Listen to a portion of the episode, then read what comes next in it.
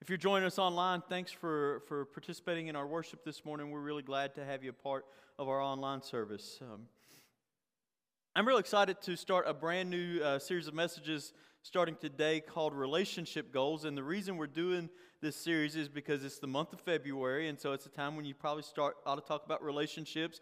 And guys, this is your like two week reminder, not two weeks, a little less than two weeks, that Valentine's Day is next week. Um, so you still have plenty of time right now to order off something from Amazon. Um, it'll get here, especially if you got Prime. It'll be here by, by in a couple of days. You still have time to go get a card. And you and here's the thing. Here's the incredible thing that I have found that if you go right now, even to the dollar store, their selection of cards for Valentine's Day right now is pretty good. Now, if you wait till like the 13th, you're going to have a whole lot less to choose from. So, so guys, just you've been warned. All right. Go, go get a card. To set the tone for this series, I, I want to start just uh, by reading a passage out of Genesis 2. So if you have your Bibles, flip over to, to just a few uh, pages into the Bible. We're going to be in chapter 2. Uh, God has created man, but at this point, man is still alone. Uh, and some would say, well, that was a good thing, but God said it's not good for man to be alone. And so this is what God says He says, It's not good for man to be alone. I will make a helper who is just right for him. So the Lord caused the man to fall into a deep sleep, and while the man slept, the Lord God took out of one of the man's ribs and closed up the opening. Then the Lord God made a woman from the rib, and he brought her to the man. And the man exclaimed, and I think this is funny, he says, At last. That's funny to me for some reason. At last, you know, God, the giraffe was cool. The porcupine, that's confusing. Some would argue the woman was going to be confusing too. But the, the woman, at last, Adam says, This one is bone of, from my bone and flesh from my flesh, and she will be called woman because she's taken out of man. This explains why a man leaves his father and his mother and is joined to his wife, and the two are united in one. The two will become one flesh.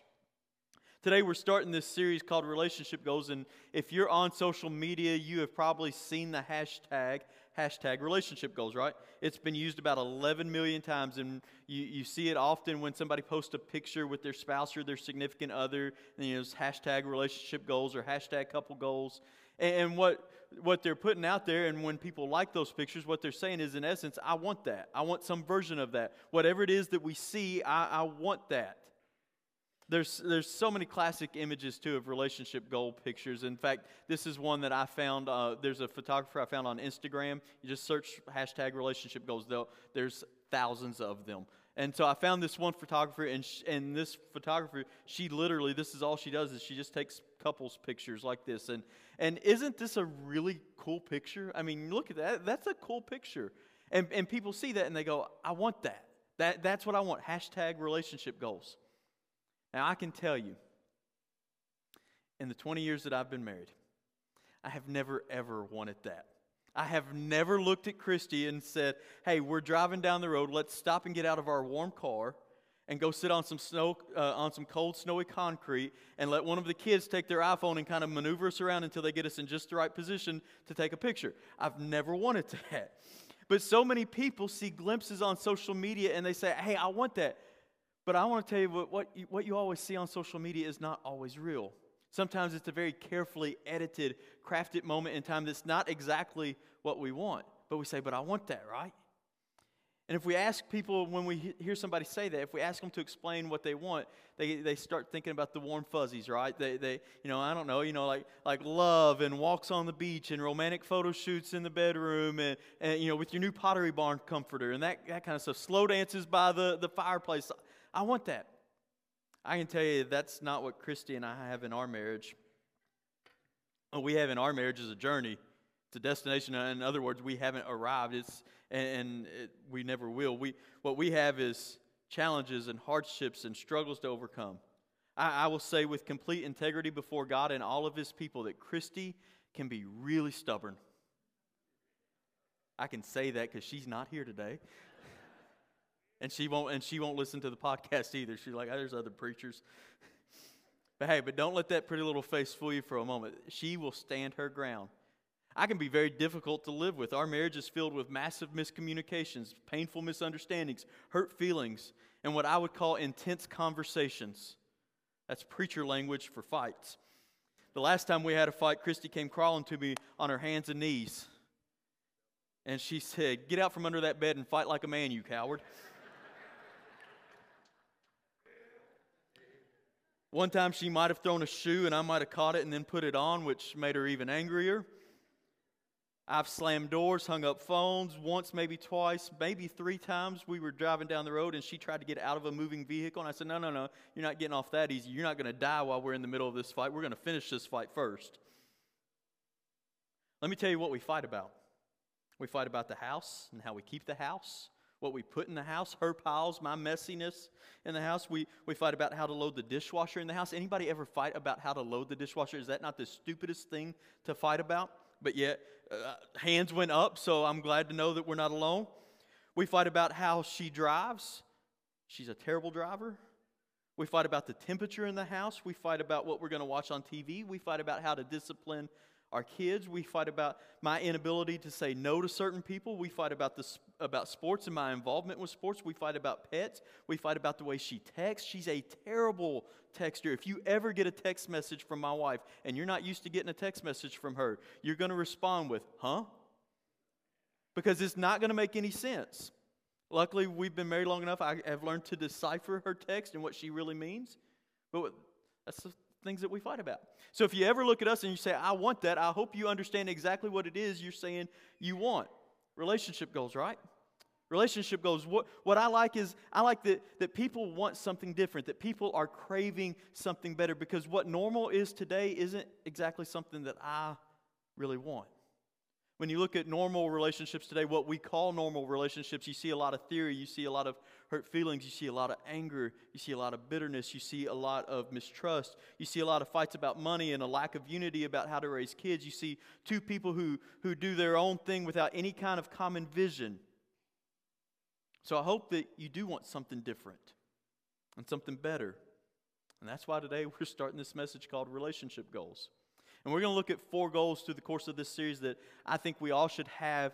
Uh, and if we have those, they will make our relationships better. They will, uh, they will cause our relationships to be God honoring. And so, week number one today, we're to we're to talk about our first goal, and that's to be Christ centered, that our relationship with each other would be Christ centered. Christ centered, being Christ centered, is a lot different than just calling yourself a Christian, okay?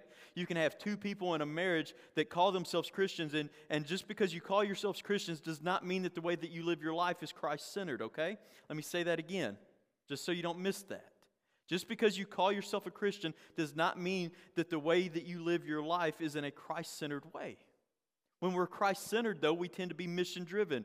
The problem is so many of us are driven by the wrong thing, wrong things, and so it drives us into, into separate ways. And what we want to do through this series is to, to come to a conclusion where we can be led by the power of God into caring about what He cares about. And so, our second goal, what we're going to talk about next week, is to be mission driven in our relationships, in our marriages. The third week, we're going to talk about being devil kicking. And we talked a little bit about this last week because we need to understand that we're in a spiritual battle, and our battle is not against flesh and blood, but against powers and principalities of the dark world. We should understand this that our spouse, our, our significant other, is never the enemy. And there are so many relationships where people treat their spouse, their, their significant other, like they're the enemy, but they're not the enemy. They're your partner. And, and here's the thing we are in a battle. And there, there, there is a, there's an enemy out there that wants marriages to fail. And you know why he wants marriages to fail? Because God ordained marriages, and he hates everything that God has created, everything that God has ordained. And so we're going to learn to stand together and fight against the schemes of the evil one. We're going to be Christ centered, we're going to be mission driven, we're going to be devil kicking, and we're going to be covenant keeping. Because we don't enter into a contract, we enter into a holy covenant. And we're going to learn what that means and how we honor God in that. So, as we jump into our message today, what does it mean to be Christ centered in our marriages? That's the question we should be asking. What does it mean to be Christ centered in our lives? And I think that's a very fair question because we need to start with the understanding that no matter where we are, who we are, what our relationship status is, our lives are centered around something. All right? If you are married, your marriage is centered around something or some things. If you are single, your, your life is centered around something or some things. If, you, if you're not married, What's your life centered around? Because it's centered around something. Those of you that marry, are, are married, you may be married to somebody else, but your marriage is really centered around you, self. You know, what I want. You know, you're not meeting my needs. I'm upset with you. You're not going to do what I want to do. It's centered around self. Many marriages are centered around children. We're going to do what they want, and we're going to we're going to go wherever they want, and, we're, and and they don't invest in their marriage because they're investing all their all their time and all their energy in their kids. It's all about the kids. It's all about them, and, and we take them to all these activities, and then one day they leave and they go off to college, or, and and you become an empty nester, and you wake up and you're sleeping next to someone, and you go, "Who the heck am I married to?" Who's this person? Because for the last 18, 19 years, you've just been roommates because you've spent all of your time investing in your children and not in your relationship with your spouse. For some, it's centered around money or material things or success or your career or your image. You know, we want to show everybody uh, from the outside that we look like we're good on the inside. On the inside, though, we're really messed up, aren't we? But we're going to try to show you the best the best that we have this amazing, happy marriage with this materially blessed life. It's centered around something. The problem is, in, in my opinion, with this whole idea of relationship goals is you know is that you know this is what I want. I see this that's what I want. Is that it in, that idea ends up thriving in what I call uh, the the myth of the one. In, in our culture that's we kind of have this myth of the one. And, and it's this idea that that so many people believe that and, and, wrongfully believe i believe this cultural truth that, that i really need somebody else to be fulfilled in my life. If i'm going to be who i'm supposed to be if i'm going to be what god wants me to be. If i'm going to just be happy and satisfied in life i need somebody else to, to fulfill me. And so you, you go you go your entire life and you search for that one person and then you think you found that one right? You know you hear you hear young people all the time say i, I think i found the one. They come home from school mom dad i found the one right? A girl comes home from school and she says mom i, I found the one. He's, he's really cute and he opens the car door for me and he opens he, he pays for dinner and and he's got a job you know like you know that's a big deal that that is a big deal you know, the, the, last three boyfriends, they all wanted to be professional video game players, but this one, he's got a real nine to five job, and so I, I think I found the one, right? Here's what I would love I would love for people to recognize that you do not need another person to complete you. Single is a whole number, right? Single is a whole number, and Jesus, Jesus had a pretty good run without ever needing a wife.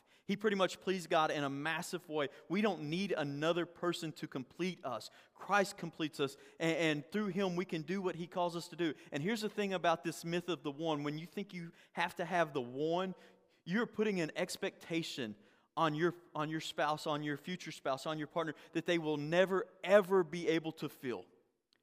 You are putting them in a position that they cannot win in. When you say they're, they're the one that completes me, what you're saying is that Christ doesn't complete me, this other person does. And I'm just going to tell you that you, you will be sorely disappointed over and over and over again in your relationship because they were never meant to complete you. They're supposed to be a companion for you and a help to you, but they were never meant to complete you. Christ completes us.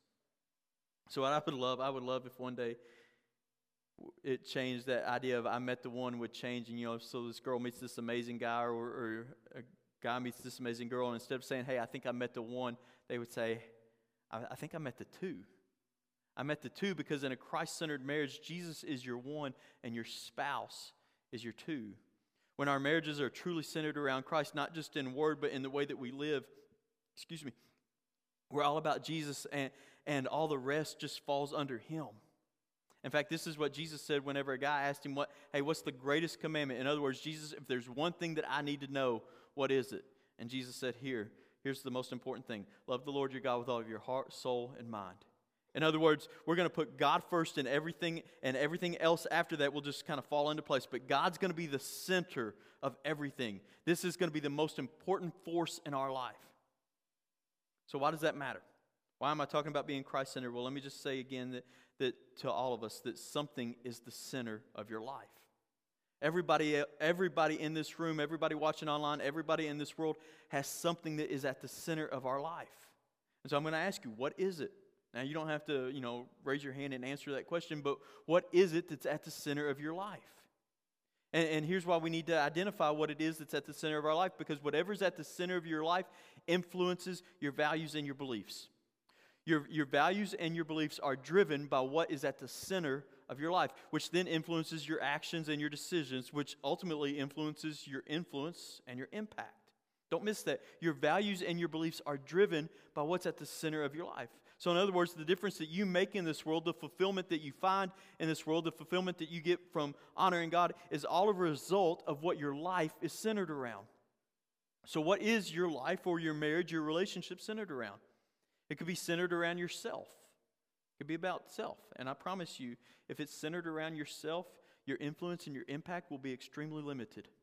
It could be centered around your kids. And if it's all about your kids, your marriage is going to suffer and you will never please God ultimately in the expression with the expression of your family, the way that you could otherwise. It could be about your lifestyle or or I mean it just it could be. Or for those of you that want something better, even deeper relationship goals, your life could be centered around Christ. And when you are Christ centered, then Jesus, the Son of God, ultimately influences your, your beliefs and your values, which influences your actions and your decisions, which ultimately leads to a life of impact and fulfillment.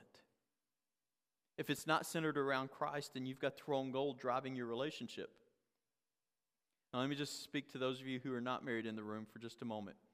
If you have relationship goals, you know, you, you, I, want that in the future. Let me just say this to you. If you want a Christ centered relationship in the future, live a Christ centered life today. If you want a Christ centered relationship in the future, live a Christ centered life today. If you want to honor God with putting Him first in your marriage, honor God by putting Him first today. What are you waiting for? I see it all the time. Unfortunately, uh, I'll see someone who says, Yeah, one day once I find that person, Right? Once I find the one, then, then you know, I find my soulmate. Then, then we're going to serve God in the church together, and we're going to do all these things for the for the church. We're going to go on mission trips, and we're going to help out in the youth, and we're going to do all of these things. But right now, it's my time. You know, I want to do what I want to do. I, I, am going to party right now. I'm going to do my own thing. That's what we hear. I'm going to do my own thing right now. Let me just say this: anytime you do your own thing apart from God, it's always called sin. Anytime you do your own thing apart from God, it's always sin. And you don't build a life of righteousness in the future on a foundation of sin today. If you want if you want that in the future, right? You want a life of righteousness in the future, embrace that today. I'm not waiting for someone to finish me to complete to complete me so that I can start serving Christ then. I am serving him now. I am following him now. My life is going to be Christ centered around him now. This is what I want to tell our young people all the time, especially our, our middle school and our high school kids. That you don't have to wait to, to you're old to serve in the church. You don't have, as Larry was talking about being an elder, right? You don't have to wait till you're in the elderly age to serve in the church. You can start serving in the church now. And if you want that in your relationship with your spouse, then start doing it now before you have that relationship because the habits and the traits that you have as a single person, you will carry into your relationships. So, how do we do it? If we want to be Christ centered in all, in all that we do, how do we become Christ centered in our marriages? Had I preached this probably about 10 years ago, I would have given you a whole list of really good ideas, of good things um, good suggestions, but there would have just been one problem. If I'd given you a bunch uh, of suggestions, you wouldn't have done any of them. Um, I, I, could have told you, you know, hey, you just read your Bible together, which is important. You need to go to church together, that's important. You need to serve in the church together. You need to learn to forgive one another. You need to, to submit to one another in love. You need to, to, to learn all of those kind of things. Forgive each other, rejoice with each other. You need to show love and respect, and blah, blah, blah, blah, blah, blah, blah. And all of those things would have been good, right? And I'd give you a whole list, and you wouldn't have done any of those. So I think I've learned a little bit better strategy, and that's to ask for the one thing that has the highest impact, the highest value that tends to lead lead you to these other things, and then you might just do those other things. And so what I'm going to do in the in just the few minutes that we have left is I'm going to give you, in my opinion, the highest return action that can help you to be Christ-centered in your relationships. And if you do one thing this is the one thing I, I think you should do that I believe will help you to become Christ centered in your marriages. And if you could do this, I, I would suggest that you just very simply commit to pray together, to pray together daily. Short prayer every single day. That, that's it. That's the one action that I believe can lead to all the other actions that will really, truly give you a Christ centered relationship. Now, some of you in this moment, you're thinking, uh, as, as we start to think about talking about prayer, you're thinking, oh crap, I don't want to pray with my spouse. I, I should have skipped church today, right? Like that's what you're thinking, and, and that's okay. I get it, but but you're thinking it's, it's too personal, right? Prayer prayers, you know, uh, uh, it's private. it's personal, it's very intimate. I don't, I don't want to do that with my spouse. But let me just say this what I want to promise you is if you're both followers of Christ, you can pray together. It's not too private. May I remind you, and, I'm, and it's kind of embarrassing to even say this, and I'm not trying to be crass, but, but it's incredibly true that if you have been married at any length of time, you probably go to the bathroom in front of each other, right? I mean, it's not too private. You, you can pray together. Um, if you've, you've had babies together, that tends to get a little bit intimate. You, you've, you've swapped spit, whatever, that, that's intimate. I promise you, you can pray together. I get it, it's intimate, it's personal, but you can do this. I think this is one of the most underutilized tools that, that we have to create spiritual strength. And listen, if I, I, think if I were the enemy, I would try to keep every Christian couple I could from ever praying together. Because if I can keep them from praying together, I can keep them from bonding spiritually. I can keep them from becoming mission driven. And, and, since they're not going to be mission driven, they're, they're not going to be going to God together in prayer, they probably won't be devil kicking either. In fact, they're probably going to be getting their tails kicked by the devil. And then ultimately, because of that, they won't be, they won't be covenant keeping. And you know what happens when marriages aren't covenant keeping? It leads to divorce. Every single time. Every single time it leads to divorce. You see, when you pray together, you bond, and it's really hard to do bad things and hate each other when, you're gonna, when you know you're going to have to pray with each other. Think about this. You're praying later in the day. You really can't fight, can you? You gotta you gotta resolve that issue. You gotta work that it, work that out before. Hey, hey, honey. I know we were yelling at each other 30 seconds ago, but now let's get together and let's pray. Right? You, you, you got to work that out. If you've got some ongoing battle with some sin issue, lust, it, it's really hard to go look at pornography and then come back and pray with the person who's being incredibly faithful to you somehow it empowers you, it emboldens you maybe to work through some of the, those issues that you have so that you can really have true intimacy together. And when you do pray, let me, let me tell you what, it generally leads to other things that help strengthen your marriage around Christ. You may end up talking about spiritual things that, that, that you pray because you prayed together. You may end up moving your kids towards spiritual things because you prayed together. Uh, chances are pretty good that you're going to go to church together. And, and listen, there's a big difference between going to church and actually being the church.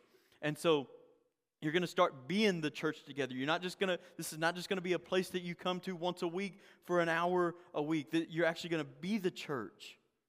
You might start serving together. You're going to start being mission minded together. And whenever you're under attack, you're going to realize, hey, we're under spiritual attack. And, and instead of fighting each other, you're going to fight back together. It's amazing what tends to happen when you truly pray together. And look, if you're hesitant, I'll, I'll just tell you right now, I didn't pray with Christy for a long time. At least every day, regularly, we didn't. We would start and we would do good for a, for a week or two, and then we'd stop. And you know, life just gets busy. She's a morning person, I'm a night person, and and schedules and activities they just it, it happens. And, and, before you know it, you've gone a couple of days and you haven't prayed together, and then you just it, you get out of the habit, right? But listen to me on this. If you're willing to give this a go, and you're thinking, where do we start? How do we do it? Let me just give you real simply three three quick thoughts about how to pray with your spouse. And the first thing is this is and this is super easy. Keep it short. All right? Keep it short. This is not an hour-long intercessory prayer thing like you think, hey, I've got to, I've got to, we've got to hold hands and we've got to hum and we've got to do chants and all that. No, we're not. Just, just pray for, for 60 seconds. You know, 60 seconds. Hey, and if that's going to push you, pray for 30 seconds. And you, and you, know what? You do that enough, it might grow to, to two minutes, to five minutes. You, you might end up at some point praying together for an hour, but I can guarantee you this you will never pray together for an hour if you don't start with 30 seconds. You won't. So just take the pressure off, okay? This isn't fancy. Just, you know, join hands for 30 seconds a, a, a day, a minute, whatever you want, and just say, you know, something like that. Jesus, help us center our relationship around you. Amen. Keep it short. Secondly, keep it consistent. In other words, we're, we're going to do it at a certain time of the day. This is our prayer time. And then if you miss a day, don't miss two because you will miss a day. So don't miss two. Just make that commitment that we're not going to miss two days. So keep it short. You know, we're uniting we're, and we're going to keep it consistent. I would suggest that you, you, you pray before something. This is kind of your cue that, oh, this, this is the thing that leads to this habit, this that leads us to other good things. This is our cue. You know, so you might pray before you enjoy a meal together. Or, you know, God, we thank you for this meal and help us to keep our relationship centered around you. You know, you just pray before you start. There's your cue. Maybe you pray before an event, you know, a, a something, a, a, conversation with a kid, a difficult presentation at work, a new job interview. When you hear bad news before you face the bad news. You know, we pray together because that's what we do. So keep it short, keep it consistent, and keep it simple. Um, you might say, hey, I really don't know what to pray. And, and I get, for a lot of people, praying out loud is, is a very intimidating thing. And, and it can be even more intimidating to pray with the person that you love the most out loud. And you know, oh, if I say the wrong words, are, are they going to think I'm stupid? They know you don't know those words anyway. Just keep it simple, all right? So, so here's what I'm going to do I'm going to post this, this in, in a couple different places on social media. But I'm going to give you a very simple prayer that you can just start with. And maybe over time, uh, you'll add your own words to it. But, but here's, here's what I would challenge you to do is just to take this prayer that we're going to post on the screen. And, and maybe you want to go ahead and pray it out loud with me today. But, but here's the prayer just keep it simple. Dear God, give us wisdom and clear direction in all that we do today. Help us to, to love each other and shine your light into the world. Keep us close to you and away from temptation and always in your will. In Jesus' name, amen. There you go, every single day. And before long, again, you might be adding your own words, and before long, you're going to wake up and you're going to realize, oh my gosh, we're Christ centered, which has em- empowered us to be more mission driven, which has enabled us to be devil kicking and all the way through and through. And so we're going to be covenant keeping because we pray together. And those of you that are not married, you might say, well, what do I do? Well, if you want a Christ centered marriage in the future, you might as well have a Christ centered life today. And so you pray. You pray wherever you are. And, and, and you simply pray that you would be Christ centered in your life, that you would be on mission, uh, that you would be devil kicking, that you would be covenant keeping. Because again, the traits and the characteristics that you have in your single life will follow you into a relationship. And again, this doesn't just work in marriage, it works in all relationships. And that's the goal. That's the goal. My, my goal for you is that your relationship with your spouse and that your relationship with the Lord would be Christ centered. That you don't just call yourself a Christian, but you live a Christ centered life. That you would be Christ centered, that you would be mission driven, that you would be devil kicking and covenant keeping. And so, over the next couple of weeks, we're going to talk about all this to help improve our relationships, not just with our spouses, but with just people in our lives, but also, more importantly, with the Lord. Would you pray with me?